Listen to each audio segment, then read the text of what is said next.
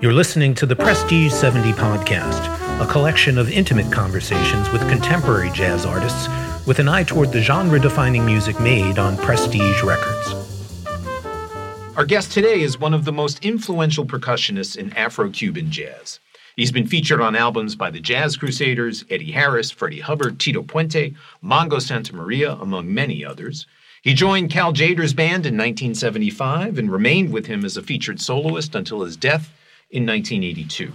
As a band leader, he's released over 20 albums, and in 1999, his album Latin Soul won the Grammy Award for Best Latin Album. Poncho Sanchez, welcome to the Prestige 70 podcast. Thank you, Scott. Well, I want to go back with you because so much of your path in your career in music has um, has been unique born in Laredo, but but your parents are from Mexico. Right. Tell me about when you came to Southern California. I was three and a half years old. I think Uh-huh. they told me Yeah. when uh, we came from Laredo. Uh, there's I have eleven brothers and sisters, six sisters and four brothers, and uh, we're all born down south in Laredo, Texas, right next to the Rio Grande. Mm-hmm. Yep. My father was in the uh, dry cleaning business. He had little small cleaners, and he decided to uh, to move to Los Angeles uh, because I think one of my uncles uh, moved here first and said there was a lot of work and a lot of cleaners were opening up. Mm-hmm. Yeah. So there was a lot of work for my dad. So my dad decided to uh, put us all in a black Plymouth. And we all loaded up like, the Bev- like the Beverly Hillbillies, and came on out. Um, my father bought a house in Norwalk, California, Uh-huh. Right, is, right. Of course, a suburb Yeah. of Los Angeles. Uh, and and so for us, uh, I think the way it all happened is we moved out to Los Angeles, Norwalk, and they discovered the television and the radio. You know what I mean? Because in Laredo, at that time, there, there was very little radio stuff. And anything you would get on the radio down in Laredo, Texas in the 50s would be uh, Mexican music. It would be uh, uh, ranchera music, norteño music, or mariachi music, you know, Yeah. like that, you know, from Mexico. When we got out here to California, my mostly my my brothers too, but mostly my sisters. I have six sisters, and they got they caught the first wave of the mambo and cha cha cha music Mm. that came to Los Angeles Mm-hmm. by way of, of course, Cuba, Puerto Rico, New York City, even Mexico City. Yeah. To Los Angeles. Because you, know. you you couldn't necessarily find that stuff on record anywhere. They, Well, not they had to be hearing it on the radio. Yeah, no, well, not around here. You, uh, you know, Scott, the way it happened, there's a gentleman that he passed away already by the name of Chico Sesma. Chico Sesma had the very first Afro Cuban, what they call salsa music nowadays, Yeah. uh, radio show on the, on the radio. Uh, at that time, he was he was the first guy and the only guy to play Afro-Cuban music or what they call salsa music today, and he would come out uh, for one hour once a week. That was it. And I think that w- that was like on KOWL. yeah, something like that. Yeah, and, yeah, and I was yeah. just a little boy. Yeah. But my sisters would get in their room and move the rug out of the way or whatever, and they would wait for Chico Sesma's radio show to come on.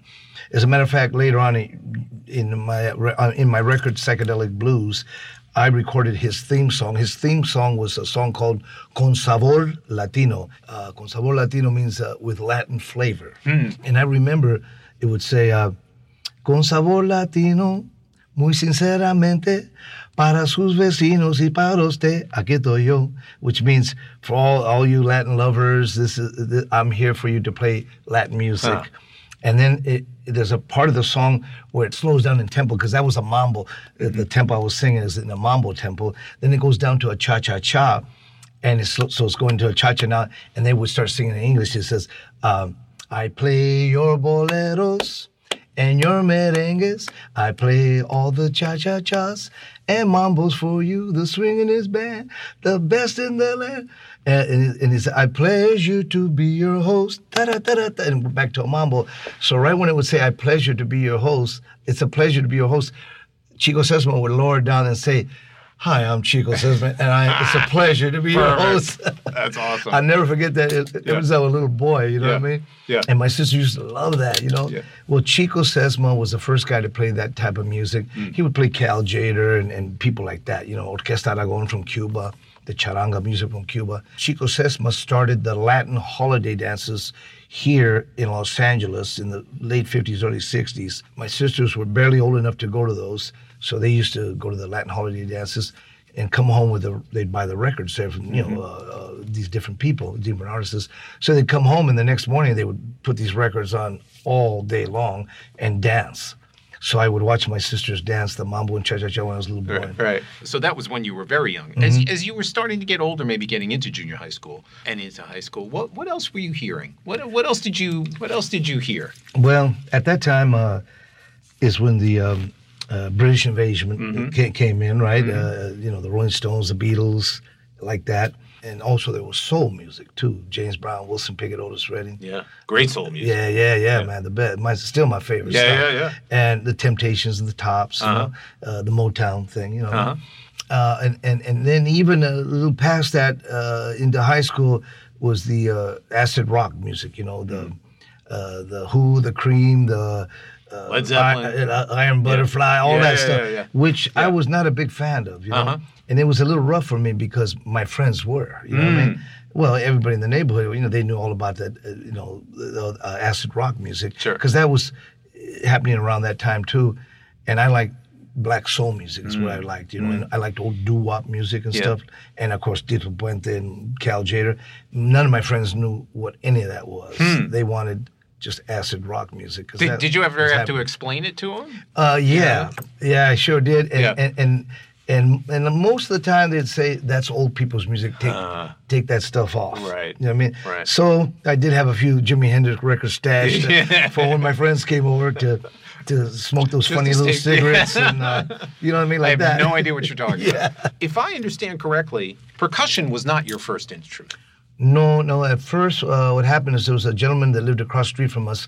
I must have been in like I don't know the fifth or sixth grade, and the gentleman across the street from us, his name was Benny Rodriguez. Benny lived across the street from us, and he had they had a rhythm and blues band, and that's when the Motown sound barely first came out, and they had a band called the the Chevelles when the Chevelle cars came out. Yeah, yeah, yeah. and the Chevelles and they played all this soul music, you know, and mostly a lot of Motown stuff. So I would sit uh, sit in the driveway and watch them practice through the window. Benny um, played the guitar in the band, and so uh, that was the only thing available to me. I mean, I I, I could feel this fire burning in my soul, man. That I, you know, I wanted to dance with my, with my sisters, or I wanted to play an instrument, or something, but I didn't. We didn't have no money. When there's 11 kids, you ain't got no extra money in the house. Yeah. Okay, don't even ask. um, so uh, Benny sold me a, a old acoustic guitar for, for 50 cents, but it was missing three strings. Later on, I bought the other three strings, and he was trying to teach me just a couple of simple things. And um, and I was doing that for a minute. Yeah.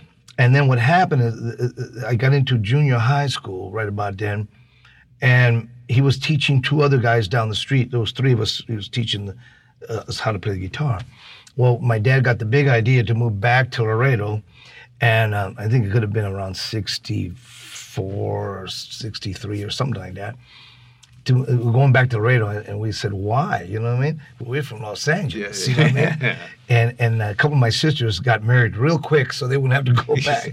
Actually, they had, my two of my they had a double wedding. I remember, and the next week we went to Laredo. They both got married on the same day. yeah, oh they, because they had a double wedding because Yeah. they didn't want to go to Laredo, and they they were thinking about marriage, but that, that Yeah. hurried them up. You Yeah. know what I mean? Yeah. But it ends up uh, myself, my brother, uh, a year and a half older than me, and then my sister, a year and a half older than him. Us three had to go back. Hmm. So we went back, went back to Laredo, and they didn't know anything about soul music or well, not much. You know what I mean? They were into more the traditional music in Texas, Hmm. Yeah. which is cool. You know, it's all good. But I was I wanted to learn James Brown or something, know, Ray Charles or something. You know. Well, long story short, I, I think I knew honky tonk on the guitar and what I say and something real simple like that. I practiced those songs with three songs. I practiced them every day, every day. Um, a year later, we moved back to Norwalk, Los Angeles. And I, I thought it was a hot shot because I knew those songs real good, man. You know what I mean? And I went back to the neighborhood with the guys who were learning with me. And I knock on the door, and one of the Ralph, Ralph, Ralph Vasquez, who has passed now, his sister answered the door. Poncho, what are you doing here? You know, because they knew I moved to Texas. Ah, we moved back. You moved back, all right. I said, is it Ralphie here, man? You know, does he still have a guitar and all that? Is Benny still teaching him? He said, Oh, he has an electric guitar with an amplifier now. What? You know, really got the three strings. You know? and, he said, no, and they have a band down the street. Do you, do you know Mike Dominguez? I go, yeah, I remember Mike. He plays bass in the band, and they're practicing in his garage. I went over there like, what? You know, what did I miss out on? Yeah. I went there, and I walked in. They're like, Poncho, Poncho. They're rehearsing it, and I'm there, and I got my little beat up guitar, and I'm starting to hide it now because they had brand new electric guitars with amplifiers, Mm. and they were sing. They were they had a little repertoire of tunes. They had they had a band, Yeah. and drummer and all that. And I'm like, my eyes, are my tongue's hanging out. You know, like what's going on here? And I said, man, why did I go to Laredo? Look what I missed out on. well, what happened is, I thought it was a hot shot guitar player, right? Mm. Well, Ralphie told me, Poncho, we don't need a guitar player. There was three guitar players in the band already, and they all played better than me, you know, because Benny kept showing them, you know, and they, kept- Sure. they kept Yeah, they progressed. they progressed and I Yeah. didn't, you know Yeah. what I mean? So he said, What we need is a singer. And I said, Singer, huh? Mm. He said, There's the microphone. Why don't you give it a shot? And I was a skinny, at one time I was a skinny person. I was a skinny kid. And don't forget, I, I used to dance with my sisters. Right. They, they taught me all the latest dances. Well, I mean, I want to be in the band, right? So I got that microphone and I put on the biggest show that I could think of. You know what I mean? I did the James Brown and you know, and I You were hired. I had no idea what I was doing. I was Yeah. just doing because I want to be part of this thing, you know. Yeah. And I'm singing, and after the song was over, the, the, the guys in the band were staring at me. and They go, "Wow, Poncho, you sing great." I go, "I do." I'm in the band. You got it. And, Yeah. they gave me a stack of 45s and said, "We got a wedding this weekend. Learn, Learn the, the songs. songs. And I'm like, Well, so so what was the repertoire? What what, what were the "Oh songs? God, uh, I remember one for sure, uh, Wooly Bully. Wooly Bully. Sam the Sham and the Yeah, Pharaohs. yeah. Out of Sight, James Brown, Uh-huh. which I later on I did an album called Yeah. Out of Sight. you know, Right. Uh, with Right. Concord. Um, and then uh, uh, at weddings, you have to sing uh, slow tunes, you know, Mm-hmm. uh, ballads or ballad. Well, they call oldie but goodies, right? Mhm, So. I mean, I had to learn uh, "That's All" and uh, tra- uh, "For Your Love." Now that's a classic. "For Your Love." That was the the the wedding march for right. weddings. Yeah, yeah. You know, that was a big wedding march Uh-huh. for your love. You got to do it. Uh, Yeah. Hmm. Ed Townsend was the one version we liked. So you know, I learned all them tunes. I mean, Yeah. well, sort of. You know, I was Yeah. faking some of the words. You know what I mean? and and I got out there and and and the first gig I got to. The microphone's in front, of course, of the band, you know, the singer, right? Sure. And then I said, well, I don't want to be out. Put me over here with you guys, you know. So no, Poncho, the singer, always goes in the front. oh, and plus you got to make all the announcements for the way. I, I was scared of the microphone, you know. Ah. But you know what? Uh, by push and pull and all that, Right. I became uh, Yeah. a vocalist. Yeah. You know I mean? But you were also a member of a band. So, Yeah, it was, uh, so the Halos. The Halos. That was it. So so your musical experience is now really beginning. Yeah. You know that that here you are singing with this singing with this band. Mm-hmm. How did you find your way to drum set? the uh, drum set. Yeah, what happened is um, actually I got a drum set first, uh, trap set. Yep, yep. And I started learning to play a little jazz on there. Uh huh. and and then some soul music and whatever. And I used to be in a Tex-Mex band, even played Tex-Mex polkas and all that Uh-huh. stuff. So I went through all that, you know what I mean? Wow. In the neighborhood, uh, and then I, I joined another little band. I think it was called uh, the Young Set was the name of the Hmm. band, and they had some timbales there. So the first percussion instrument I learned to play was the timbales first. So I learned to play the timbales. Hmm. Yeah. I think we were playing them backwards or something. We had them turned the wrong way, but we. But here's here's the thing. I mean, th- this is the the late fifties, early Uh, sixties. 60s, yeah. Yeah, early 60s Okay. There's no workshops that you can go to. There's no, No internet. God knows there's no internet. No YouTube. You know, no YouTube, none of that. Nothing. So how you obviously taught yourself Yeah. in the main. yeah. How'd you do it? You know what I did? Um, I had all the, a lot of records from my sisters, hand me downs, you know, brother, brothers and sisters, and then by then I started buying my own records, you know, and there was pictures on the back of the albums with conga players like this or like this, you know, that, you know, and that's what I look like, how he would hold his hand, and then I would listen to the sound of it, and you could tell that the conga player there's a slap, pa, mm-hmm. and they call it in Spanish seco, dry, pa, and then there's open tone, doom doom, pa, ta doom doom, pa, ta doom doom, pa. So I could see the hand like this in the picture, and I could see the other when I was open like that. So I would just try to do that, the pa pa and the doom doom. The hard part was to get the pa. the doom doom where you just kind of go, you go doom doom. You know, Yeah, yeah, it's not kinda too hard. natural It's to not too that. hard. Yeah. But to get the pa, the slap, Yeah. you gotta position your hand. You, you gotta find the sweet spot Hmm. on the drum. And and I remember I tried for like two or three days, and it would sound like a thump. You know, it wouldn't pop. Let me tell Yeah, you. yeah. And I'm trying like crazy, and I remember I said, "God damn it, pop!"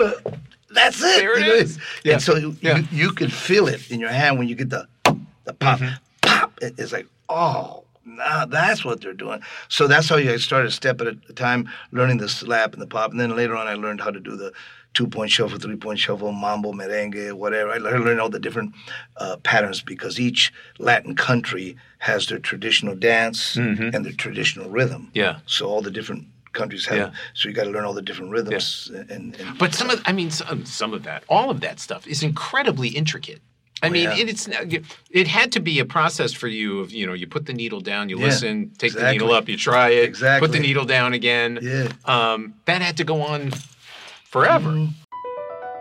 BP added more than $70 billion to the U.S. economy in 2022. Investments like acquiring America's largest biogas producer, Archaea Energy, and starting up new infrastructure in the Gulf of Mexico. It's and, not or. See what doing both means for energy nationwide at bp.com slash investing in America. It Well, seems. I got to tell you a story. How, I'll tell you what happened. I was playing in the garage like that for about about two or three weeks, and one of my uh, sisters, my sister Gracie, uh, you know, she was she she knew all about the Latin Mass. She used to go to the Latin holiday dances all the time, Yeah. so she she knew what was going on, and she'd come home from work or whatever, and she'd hear me in the garage. And, and she goes, you know, you're starting to sound pretty good. You know, like it sounds pretty good coming out. The sounds coming out of the garage sound. You can tell it's a conga in there. You know what I mean? And she goes, you know what? I'm going to get a professional musician to come and give you a lesson. Uh, and she goes, there's a guy named um Ray Medina. His name was Ray Medina. I, I, I seen him not too long ago. Well, maybe about 12 years ago. but Ray Medina, uh, he had a little, uh, Ray Medina and the Latin Four, I think was the name of his band. And he used to play at the Pasta House in East LA and some of the local gigs. Had a little Latin band. Well, anyway, she went to see Ray Medina and said, hey, I got a little brother that, that's learning to play congas. How much would you charge for lessons or a couple of lessons? And I think he charged her 25 bucks. I didn't have no money. So my sister Gracie. your sister yeah, she used to uh, beautician. She used to comb hair. Uh-huh. So she got a bunch of quarters together. yeah, yeah. Anyway, it ends up that um, Ray Medina's coming to my mom's house, to my mom's garage. That's where, I'm, where I hang. Yeah. He pulls up. He lived in Los Angeles. We lived in Norwalk. Mm-hmm. And he went and, and he said, "Give me a hand." I think he had crutches. He had a crutch. He had some kind of leg problem or something. And I said, "Oh, sure. You know, I'm a young kid, strong, ready to go." Uh, he- he- I pulled out the congas uh, out of his. He had a VW bus. You know. Love that. And he, I pulled a conga out of there, and I said, "Wow, that's a Gon Bop." You know, Gon Bop was a company that makes congas. They're still around making hmm. congas, which later on they made congas for me, the Poncho Sanchez model. Yeah. That's another story. But anyway, I'm pulling these drums, and I go, "Oh, that's the uh, Voodoo model." And I mean, I because I used to see it in the Downbeat magazine. Sure. I would see the, The ads. advertisements. Yeah, yeah, the ads. yeah. So I knew what every drum looked like. Yeah, and, yeah. Oh, that's the new one, or that's the old one. You know. Well, anyway, he comes. And I go, "Man, these are beautiful congas." He goes, "That's the best conga money can buy." You know. I said, "I know that. You know. I wish I had them." and they went in the garage, and I had some uh, little striped congas from Mexico, and they they cost me sixty-seven bucks a piece, and they were brand new. Yeah, But anyway, they weren't too good. Anyway, he, the guy came in the garage. He goes, "You know, I'm kind of running late, so you, you better we better hurry up." I go, "Geez, you know." And he said, uh, first of all, let me see you play, just so I can see where you're at, and I can see Mm-hmm. Yeah. where to go with you." Yeah. And he goes, uh, "Put on the record and play the record." I said, "Cool." I had my favorite Cal Tjader record on it. Put the needle on it. And do my little thing, you know. Uh-huh. And then after bum bum, and then take it off the thing. And I sit there and, and he's staring at me. and I'm going, "Uh oh." maybe I'm like totally wrong here, Yeah. you know. He goes, "Hey man, how did you do that little move with your left hand?" I said, "What?" I, I demonstrate. You mean this? He goes, "Yeah, man, that's nice, man, that's nice." I go, "Oh, thanks." And he goes, "How long you been playing?" About about five or six years ago. Five or six years, three weeks. Ah! he goes, "Well, how did you learn?" Like you asked me, "How did you learn?" that?" I go. I don't know. Looked at the back of the albums and got the pop and the slap. You know yeah. what I mean? Yeah, but So- but but some of that, I mean, some of that had to be y- y- kind of in your DNA. I think so. You I know, mean, I really. I, mean, I mean, just agree wa- just watch, just watching you here, this stuff, this stuff just comes out of you know the the, the rhythm, the sense of rhythm. I, think just comes out There's something in there, way Yeah. back in there that, that Yeah. we don't all know about. You know I Right, mean? right. But you know, it, it, it felt very natural to me. Yeah. It's as well as singing in that band and dancing like James Brown. I mean, Yeah. that came pretty natural to me. Right. That's why I did it. Right. Right, I right. mean, and I got accepted. You know. Yeah, And yeah. and same with the conga, it felt very natural. It actually felt good on my hands when I hit the drum. Mm-hmm. Yeah. It actually felt right. You know what. I'm saying? So it fit like a glove. You know. Uh-huh. And after that, I. Uh, the guy told me, and then there was a drum set there. And He goes, "Don't tell me you play those too." And I go, "Well, actually, I play those better than these." so I don't want to hear that. yeah. You, you mentioned that, that you were listening, you were already at that point listening to Cal Tjader. Oh yeah, ever since I was a little boy, because my brothers and sisters had the records. Yeah. What, what is it about that music that so moved you at such an early age? man, you know, I, I think it's just the the the sound of the vibes and the conga and the timbales. Hmm. It's mellow, smooth, rich sounding, but with a percussion there, it's uh, tasabroso. In, in, in English, that means it's very flavorful. It- you could f- f- taste the flavor or or the rhythm. You tum, paka, chika, tum, tum, ta, paka, tum. Right away, you just want to groove, you know. And then with the vibes, but the, the, how mellow, and then the way Cal played, he played vibes smoother and sweeter than anybody I know. Mm. Yeah. The only one that sounded like Cal Tjader a little bit was Milt Jackson, Bags. Yes. But he played jazz. You know? Cal played Latin jazz. You know what I mean? And so the, the- all that that put together, I really was really impressed with that. It just felt right to me. And then I was learning about jazz at the time. You know, Hmm. uh, you know, about my first John Coltrane record when I was in eighth grade or something. And I learned about the progressive jazz and stuff. And then with the Latin rhythms, you cross those two things together, you got Latin jazz. Yeah. I think it has the best of both worlds because it has the melody, the harmony, the sophistication of jazz or American standards Mm-hmm. or like that with the flavor of the Latin rhythms and the Latin dancing. You cross those two things together, you get Latin jazz. you Yeah, know? just to um yeah, to, to, to run the clock back just just a little bit. You were talking about you know learning to play in the in, in the garage, and you would go out and play in a in a park in, Oh, yeah. in Santa Monica. Uh, Griffith Park. It's Oh, in, uh, uh, oh, in in, uh, in Los Angeles. Here in Los yeah, Angeles. in Los Angeles. yeah, right off Um, the five. Yeah. Right, right. Yeah. I guess that was uh, maybe almost out of high school. Mm-hmm. And so somebody told us, you know, there's conga players that play every Sunday at Griffith Park, which they still do today, you know. Um, so I said, wow, oh, Griffith Park, that's where the merry-go-round is and all that. Uh-huh. Yeah, yeah, that, that over there. So we went down to five and got off there, Los Feliz or whatever. Uh-huh, yep. And we went over there. Uh, it was myself and, and Ramon Banda, who has passed away. We Mm-hmm. just lost him uh, about a month ago. Uh, uh, Ramon, uh, we went to, to Griffith Park. Uh, Ramon took timbales and I took congas. Well, anyway, we got to the park and it's, it's a Sunday afternoon and it's a beautiful day, big, huge trees, beautiful park, right? All kinds of people. And there was a bit, bunch of guys underneath a tree and they're all drinking and smoking them cigarettes and stuff, you know what I mean? And uh, we're all hanging. And uh, and they, they're playing, but everybody's got like they got trash cans and just anything they Plastic can beat on. buckets. Yeah, Yeah, whatever. you yeah. know, and they're just beating on it. And they, Yeah. we did that for about forty minutes, and it's just a bunch of noise, is what Right, it is. yeah. And after a while, we said, "Oh man, you know this this ain't cool, man. You know this Yeah. is." People are just getting high and acting up. Is all Mm-hmm. they're doing. It's cra- this is craziness, you know. And some guy tapped me on the shoulder and said, um, "Hey man, you, you sound pretty good because I guess you know you people paying attention to what you're doing, you know." Yeah. And I'm just trying to catch a groove, you know. Well, he said, "You know, you should go up there with a good conga players playing. And I go, "Up where? You know, up there by the merry. You know the merry-go-round? I go, yeah, up there on the hill. He go, yeah, they're right next to the merry-go-round. There's a." A piece of cement there where I think they had a picnic table and they moved the picnic table so that's where they could play on Play, it. Because yeah. to play on the on the carpet or to play on the grass, it eats the sound of the conga. Right, right. You put on some wood or Sound bounces it's- around. Yeah, it's better. Yeah, you know? yeah. So he goes, yeah, they, they're up there, but they're the good, uh, the Cubans and Puerto Ricans up there, and they play Mm. really good. And I told Ramon, let's go, man, you know. Tune, let's, let's go up there. So we start going up there and we put our drums down and we're watching the circle, right? And there's about 10 guys playing. And I go, wow, yeah, they sound good, man. And they're singing the rumba, you know. Oh, yeah, mi guaguanco, oh, yeah, para gozar. You know? And we're going, yeah, man, this is shit, man. This is it, baby. and so we were watching all the cats play, you know and people are hanging around drinking beers and whatnot, you know.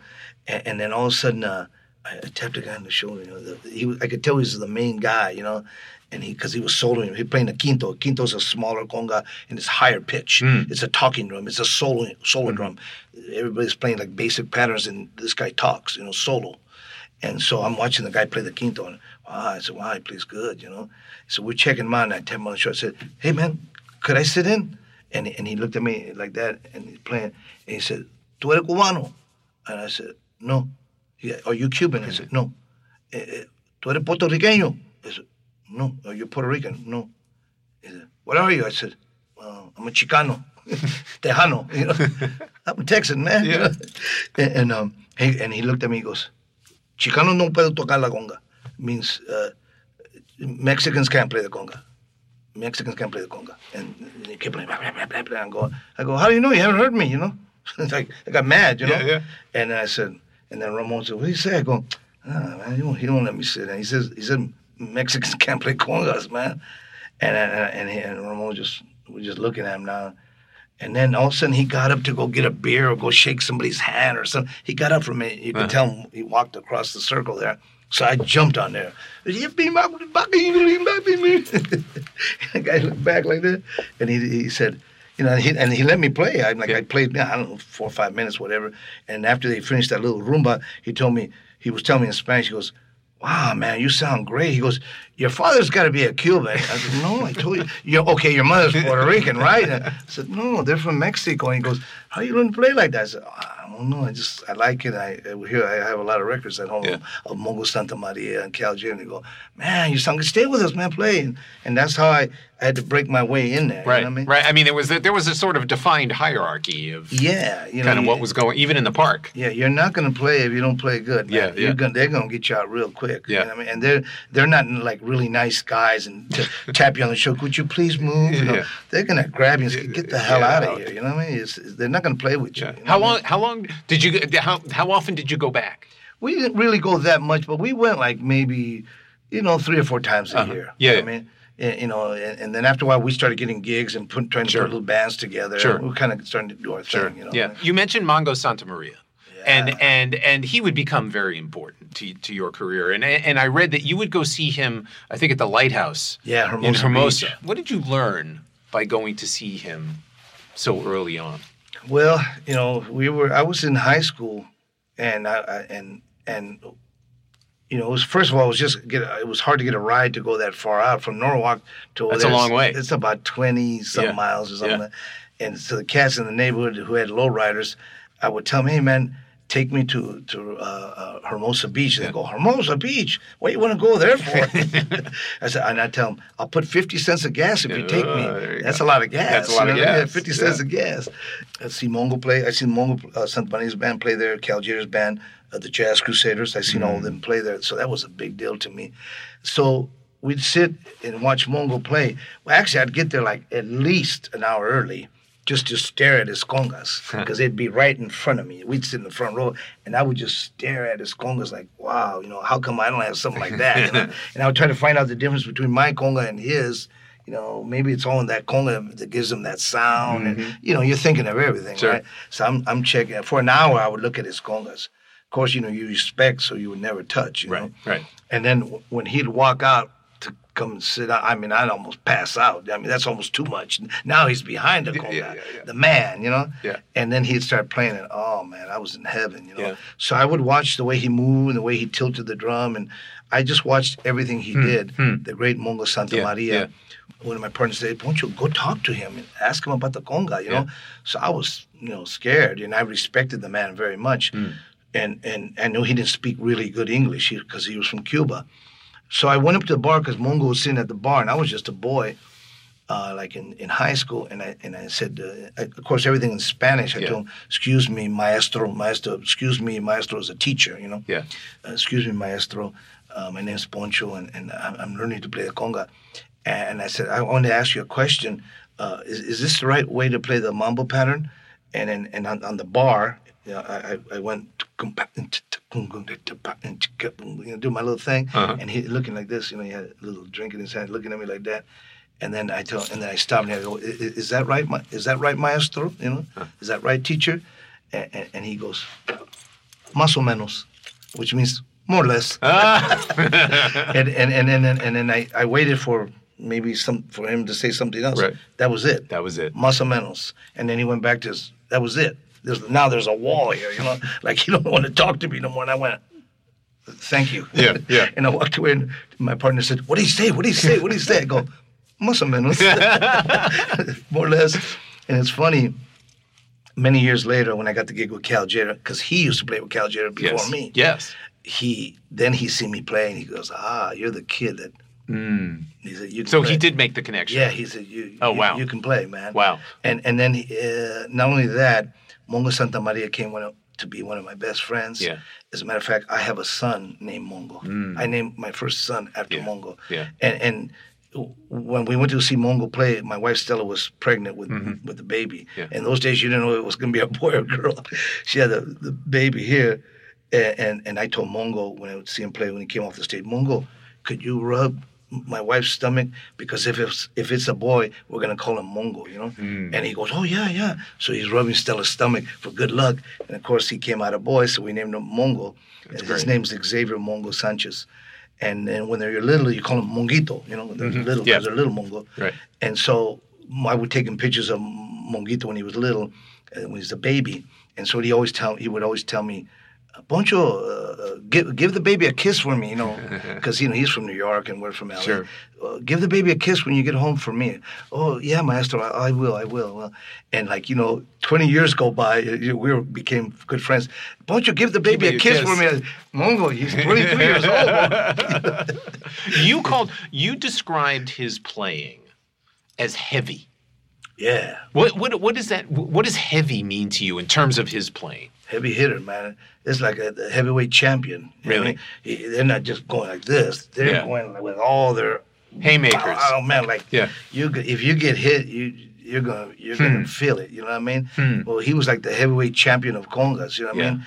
He, he he plays like this, you know, like this, like that. You know, and if you sit close enough, you could feel the wind from his arms. Like, damn, this guy's hitting the drum. Yeah. he's not going, you know, this kind of thing. He's not doing that. You, you could feel it. You're like, wow, you can feel the ground vibrating a little bit. Like, man, that guy's kicking ass. Yeah, know? yeah. So you you pay attention. You know, I mean, this- this guy's this thing's this is right in front of you. Yeah. So you feel everything. It's like, wow, do you hear that sound he has? Mm. I mean, it's just heavy and strong. Pa, ta, gung, gung, ta, pa, dum, pa, dum. Like, man, it almost sounds like gunshots, you Yeah, know? yeah. Like, wow, man, how does he get that big sound? Mm-hmm. So I, I worked on that for a long time to get that sound, you know? Yeah. It's Kaley Cuoco for Priceline. Ready to go to your happy place for a happy price? Well, why didn't you say so? Just download the Priceline app right now and save up to 60% on hotels. So, whether it's Cousin Kevin's Kazoo concert in Kansas City, go Kevin, or Becky's Bachelorette Bash in Bermuda, you never have to miss a trip ever again. So, download the Priceline app today. Your savings are waiting. Go to your happy place for a happy price. Go to your happy price, Priceline. You, we, we, we talked briefly about about Cal Tjader, and and and you know I really kind of want to get into a little bit of of your time with him. Um, now I know it's a it's it's a fairly well told story about your being introduced to him, um, uh, but but I know you had gone to see him at Concerts by the Sea, Right. and there was some guy there. Tell Ernie- tell tell that story. Oh yeah, Ern, the guys, uh, the gentleman who has also passed away now, Ernie Still, Stills. And the way that happened, I was playing with that band Sabor, Yeah, and now I'm I'm married, you know, to Stella, and, and I'm working. I was working in a foundry, you know, during the week, just working, you know, and then playing on the weekends with Sabor. And there was a, a local club in Pico Rivera, which is kind of close to where I live now. Uh, and there was a club there, and it was predominantly a Latin American club. You know what I mean? It was called the Latin American Press Club. That's what it was called. And um, and they had a couple of bands, uh, one Sabor in one room and another band in another room. Anyway, it used to get really packed, and people would come in. I would say, you know, ninety percent Latino people in there. You know what I mean? And um, and then in walks this white guy, and he's wearing a hat with a little feather sticking out. I remember, and I'm playing up there, and this white guy walks on. I'm thinking like, wow, he looks, he sticks out like a sore thumb. You know what I mean? But he was whatever. It's it's it's a safe enough place. He, he he'll be all right. so he went to the bar. Of course, of course, you know, went straight to the bar, and we're playing that bum bum. Our set ended. We'd be right back in 15 minutes. So of course I'm going to the bar now, right? so my turn to go to the bar on my break, And I and it ends up I was right next to this guy who walked in, and he says, uh, "Hey man, you sound great." And I go, I felt like saying, "How do you know?" yeah, who are you? yeah, who are you? Yeah, You know? yeah. And then he said, "No man, you really sound great, man. You you want you, you want a drink?" And I'm going, "You buy and I'm drinking," you know. So I got me a he bought me a drink, you know. I thought that was nice. My name's Ernie and all that. He goes, and I'm a good friend of Cal Tjaders. And I went like, mm, yeah, right. You know, to myself, I'm thinking, I got my drink. I said, hey, Ernie, thank you for the drink. And don't forget to tell your friend Cal Tjader about me. You know what I mean? And he goes, oh, yeah, I'm going to tell him. You know, I went back to the stage with the guys in the band, and they're just hanging, doing their thing. And I said, hey, you see that guy over there with the, the hat on? He goes, you mean the white guy that walked in with the hat? I said, yeah. He said, he said, uh, these guys in the band said, I said, see, I told him, he just told me he's a good friend of Cal Tjaders and all the guys in the band said, Yeah, right, get out of here. You know, I got, in Spanish, they say mentiroso, which means that liar. You Yeah, know? Eh, mentiroso, you know. I said, Well, that's what he said, whatever. And we played and that went on. Two weeks went by. Cal Tjader came to town at uh, Howard Rumsey's Concerts by the Sea, downstairs underneath the pier, right? Right. So I get there with my, my, my, my wife Stella and my friend Candy Martinez. And we start going down to go, you know, pay our money to get into see Cal Tjader play. We're at the top of the stairs and down at the box office, right at the bottom of the stairs, is Cal Tjader and this guy Ernie face to face talking to each other. And I stopped dead in my tracks. I went, and and and he, and he looked at me, Cal, that's him, Poncho Sanchez. And I froze, man. And then I, and then they said, who's that guy? I go, remember that guy I told you was lying? They said he knew Cal Tjader? I said, that's the guy. That's him. The guy from Pico Rivera. And, and, and he goes, Cal, that's him. I went down the stairs and now I'm going, uh, uh, uh, uh. I'm shaking now. You know, I mean, I, this guy wasn't lying, you know? Yeah, yeah. And he's Cal, Poncho, and then Cal, Cal Tjader. I didn't know at the time, but Cal was letting guys sit in because he was going to break up his band and put a new band together. Mm. And he already knew guys around town that were interested. Sure. And he just went by by this guy's word. This guy named Poncho Sanchez plays pretty good. Yeah. Well, he says, man, my friend Ernie here says you play pretty good. I said, well, well thank you, man. I'm looking at Ernie, man, thank you, you know. Mm. And he said, you want to sit in? And I go, when? He goes, tonight. And I said, wow. And we sat down. They, I, I watched him play. A guy named Michael Smith was playing conga with him. Uh-huh. A guy from Chicago Yeah. who's also passed away now. Who I knew Michael very well later on in life also. Anyway, he called me up on stage, and I went over there and I, I sat in. I was going to play one song, right? I took a solo. The crowd reacted. I mean, this is the greatest thing that could ever happen to me. Just one song, and I could live the rest of my life bragging about that. You know what I'm saying? The song was over, and I went to get, to tell Cal Tjader, "Thank you for letting me sit in." Yeah. And he pushed my shoulder down like that. He goes, "Stay with us the rest of the set." And I went like, ah, ah, ah, ah. Anyway, long story short, um, I played more four more tunes with him.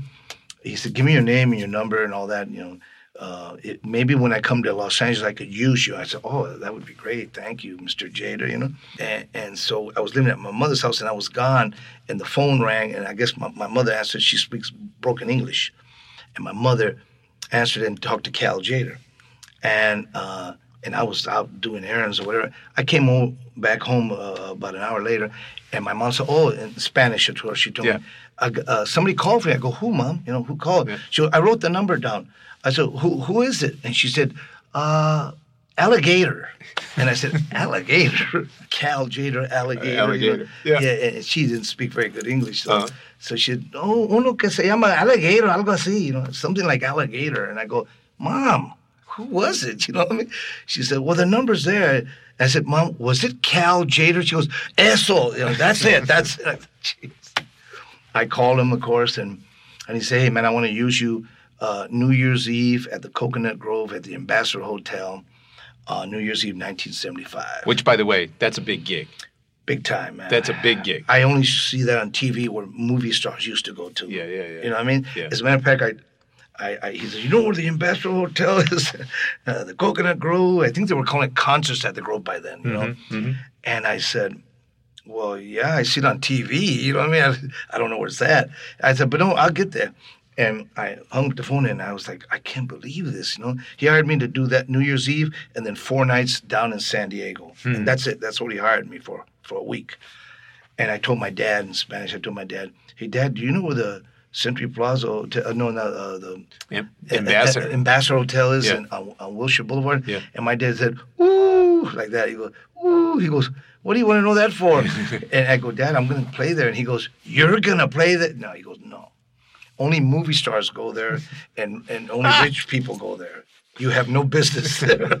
I said, "Dad, do you know where it's at?" He goes, "Pa allá, por la Wilshire, pa allá." He goes, "That means far away over there, in Wilshire somewhere." anyway, I finally got to the gig and I played. And after the first set with Cal Tjader, I Mary took me in a little dressing room about this size, small room, and took me in there and said, Poncho, man, you really sound great. Uh, you sound like a young Mongo Santamaria, Oh. who was my hero. Oh, And um, and said, uh, you got the gig. And I told him, oh, I have the gig for tonight and four days in San right, Diego. right. I'm good for tonight. No, no. Yeah. You, you're in the band. So I could not believe it, man. And that was uh, New Year's Eve, 1975. Was that your was that your ticket out of the foundry? Absolutely. Well, it's Yeah. funny. I was I was laid off from that foundry, Ah. and my unemployment was getting real thin. About Uh, that. I had yeah. been collecting employment for about four months already. Yeah, yeah, yeah. And playing little gigs from side to Uh-huh. time to time. So uh, things were getting real thin, Yeah. and uh, they hadn't called me back. The found they shut the foundry down. So what right. they did. Right. So I was I needing a job. Yeah. You yeah. know what I mean? But I mean, think about so some of the soloists that have worked with Cal Tjader Mm. over the years, Mongo being one, Willie Bobo, Wow. Armando Peraza, Mm-hmm. pianist Lonnie Hewitt, Oh, my Lonnie was a good friend of mine, man. Vince Guaraldi, Mm. Chick Corea. So all of a sudden now you're the featured soloist. Man, I'm doing ask. I, I mean, did me some of this run through your mind as you're, you know, as as as you were beginning with him that you were you were you were filling a pretty significant chair, if you will. Those are my. They're still my heroes today. All those. Yeah. All those guys you mentioned. They're my heroes, and I'm blessed that I got to know them all. I actually played or played with them or got to know them very well. Mm. Yeah. And um, I mean, I just um, I wa- I was dead serious of being Cal Tjader's conga drummer. Mm. Whatever it took, I'm going to learn how to do everything the right way. Mm. As a matter of fact, I remember I played in. The, I was in this band for seven and a half years. Yeah. And I played one night after about. I was in the band for about a year and a half, or we played for many gigs already. And I made a mistake on stage, a break. I missed a break, Mm-hmm. and and I got mad at myself. I went shit, you know, on stage, and Cal went like this. Great, you're human. I remember he told me that. I went, what? Yeah. He goes, you never make mistakes. Thank God you finally made one. Yeah. Now I know you're human. I said, no, but it's bad. I made a mistake. you know, you Yeah, know, yeah. You, you Tell learn. me- That's how serious I was. Yeah, tell me tell me about about Cal Jader and and and about I mean you said you you were with him for seven and a half years. Yeah. Um, and and and really this was this was very much the beginning, if you will, of of what would what would really be your career. Yeah. Um, what did what did you learn from him? Well, you know, uh, I mean, he didn't sit me down like a music teacher Yeah. and say, "Here's how you do it" and all that. It was just more like just hanging out with him. That's Mm-hmm. how you learn. You know what I mean? So I, I was lucky because I had all the early Cal Tjader records and I knew all the songs and all the breaks. So he could call off a tune and I knew it. You know what Mm-hmm. Yeah, I mean? yeah. Or you know, ninety percent of it. You know what I mean? So I was lucky there because Mm. I studied his music before I got in his band. So that was a plus for me. Yeah. And then I learned a lot from Cal just being on the road, basically.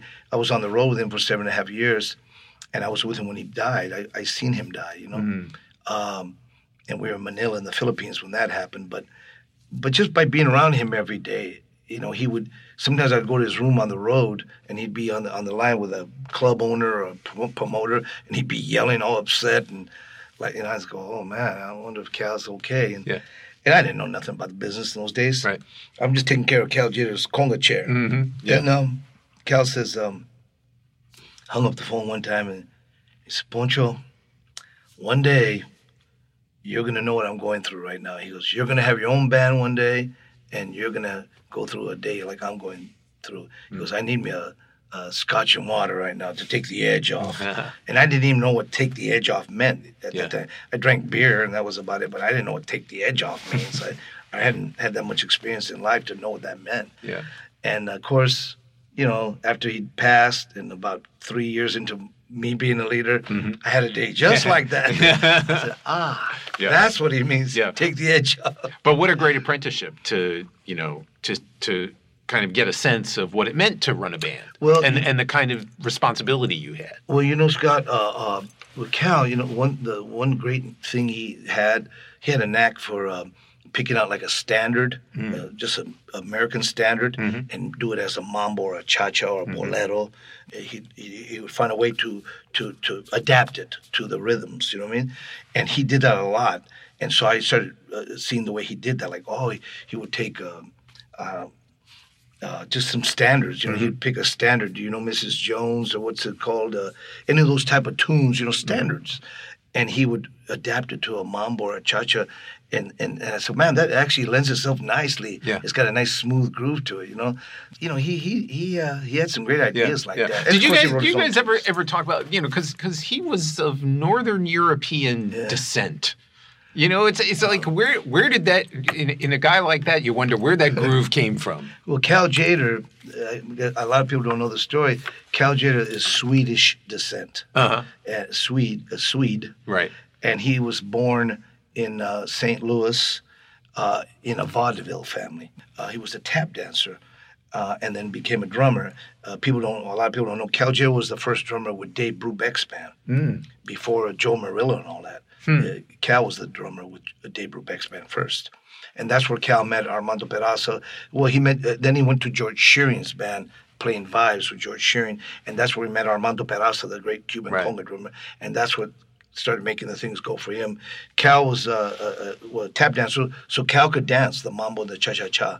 He was a good dancer for a white boy. He could dance. you know, as, as a matter of fact, one, one time we were at at at, uh, at uh, Howard Rumsey's, Concerts by the Sea, Yeah. yeah.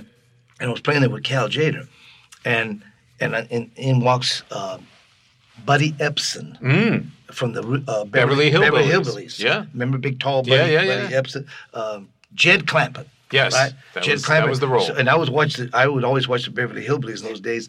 Cal, they waved to each other and go, "Wow, does Cal know Jed Clampett?" You know. anyway, there's a, we took a break and they were they got in the back room and they were hugging each other and kissing each other and, and they were having a, you know a toast, uh, scotch and water. I said, "Wow, Cal knows Jed Clampett." They go, Guys, this is Buddy Ebsen, you know. And I said, "Oh, that's oh, that's right. That's his real name, Buddy Ebsen." And and I'm just like in awe, like, wow, that's the guy from the Beverly Hillbillies, you know? And then he goes, Hey Cal, let's do our old routine. And and I thought, what's that all about?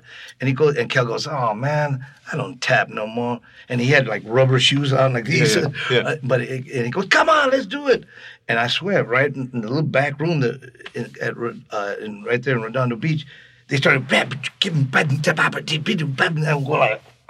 He Cal could tap, Yeah, man. yeah. yeah. And, that- Bud, Buddy Ebsen was a yeah, he was in musicals in you know in the 30s and if 40s. you think about it, remember he Yeah. used to come up with Shirley Temple and all those old Yes. movies and all that? Yes. And I went, holy shit, Yeah. Buddy Ebsen and Cal Tjader, and they could tap, man. Crazy. So, you know, crazy. you learn a lot of stuff, man, on the road. Another guy who was important to you, Clare Fischer. Oh, God. Um, um, it- it- he, he was a composer and an arranger. Tell, tell me about meeting him and, and, and how he was helpful to you. Clare Fischer was great, man. Clare Fischer was a harmonic genius. Hmm. That's what he was, man. I mean, the chords he used, beautiful, man. Yeah. That guy was a harmonic genius. Well, see, he was in Cal Tjader's band in the 60s. I was way too young. Mm-hmm. Yeah. And then he was gone for, I don't know, 12, 18 years, whatever it was. Then he joined the band when I when I was in it. Mm. So that's how I got to know Clare Fischer. Mm-hmm. And when I met him, I know he wrote like Morning and I Pensa- remember Spring. Pensativa? Pensativa. Ooh, Yeah. that's a, I recorded Yeah. those tunes Yeah, with him Yeah. on my record. He helped me write tunes. The very first tune I ever wrote in my life is called Baila Mi Gente. I've recorded about four different times now. Baila Mi Gente. Clare Fischer helped me write that tune because I had ideas, but I, I don't know how to read or write music. Today, Mm. I still don't. Yeah. But I write my tunes through piano players or trombone players or Mm-hmm. whatever.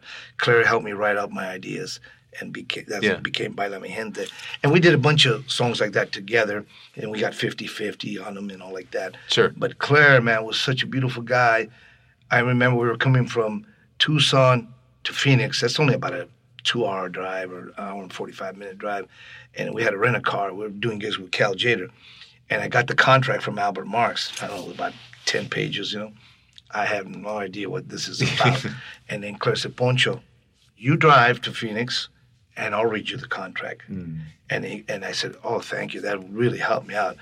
And so, because he helped me get it, you know what I mean? Sure. So he, we I'm driving to Phoenix, and Clara's right there reading all that fine print, you know what I mean? Oh, yeah. And he goes, Poncho, do you know what that means? And I go, uh, no, uh, I don't know what that means.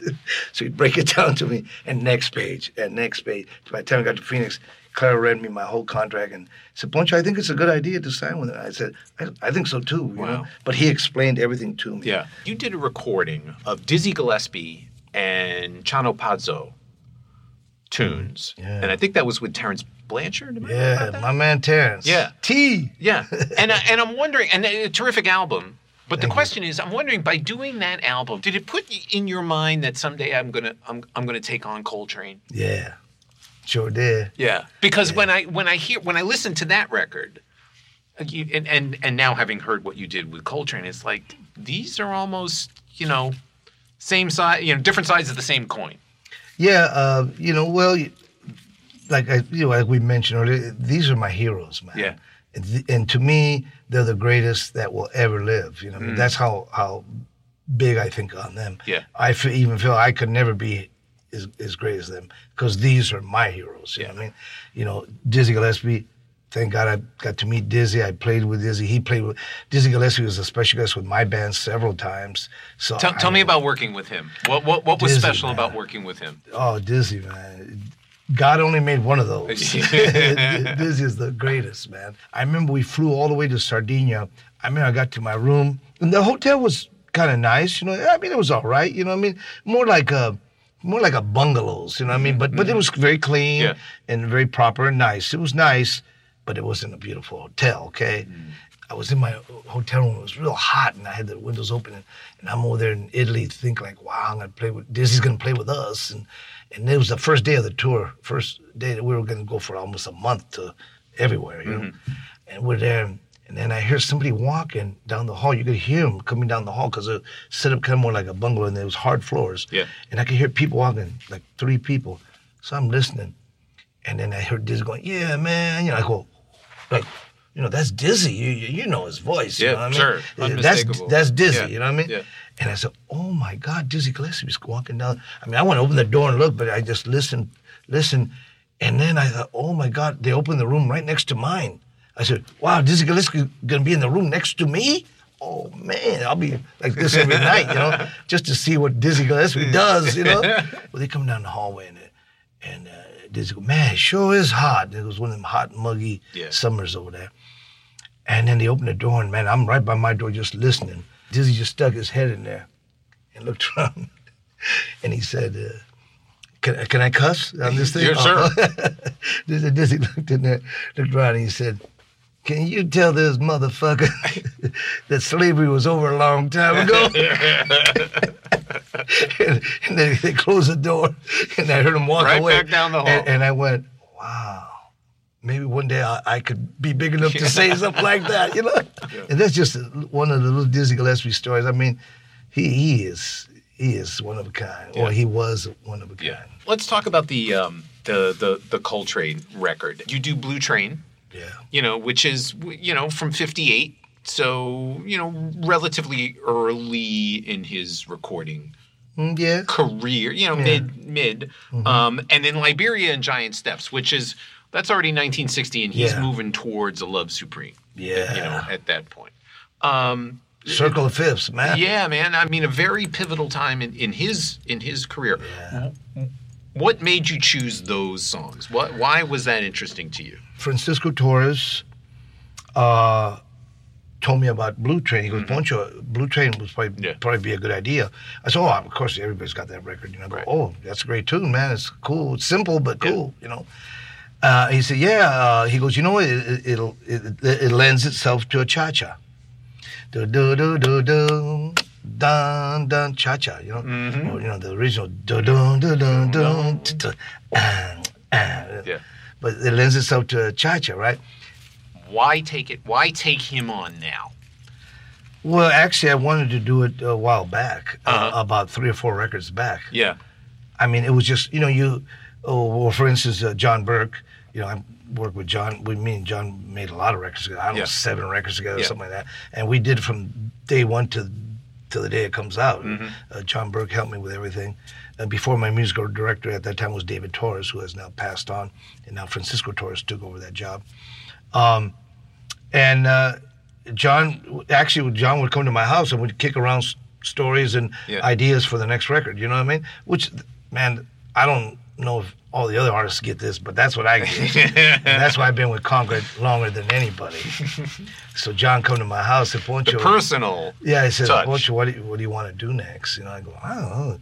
And I got a whole uh, room full of old records and Yeah. CDs and videos. I, I'm a collector, so I have stuff from when I was in junior high school right. in my house, you know. And so I'm putting stuff on for John and stuff that John never even heard. He go, well, I've never heard that before. Well, anyway, we started coming up with ideas of what do you want to do. So I actually I told John about it. I think about four or five records back. And So I'm, we're talking uh, over 12 years ago. But that we said, well, why don't we do this instead? And then, that, yeah, that sounds like a great idea, you know. And uh, the Chano Pozo Dizzy Gillespie thing, actually, Jim Castle uh, from the Berkeley agency, who was my manager uh, for like 16, 18 years, he told me about doing the tribute to Dizzy and Chano Pozo. And it just, then he just let it go. We kind of just let it go. And then now my manager, now for the last, I don't know, eight, nine years, something like that, I don't know, a long time now, Ivory Daniel. Ivory told me, hey, I remember you told me about you want to do the thing to, for Chano Pozo and a thing for John Coltrane. Uh, why don't we do it? So Ivory Daniel Daniel's the one that pushed it. And that's why that Chano Pozo Dizzy Gillespie came, thing came out. And exactly the same thing happened again.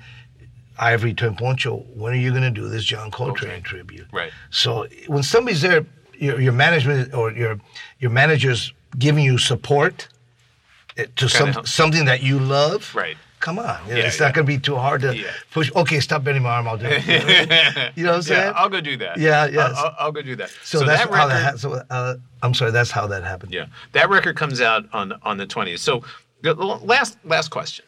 Um, you've taken on James Brown's music, My man. Booker T and the MGs. Um, we talked about Tower of Power. Yeah.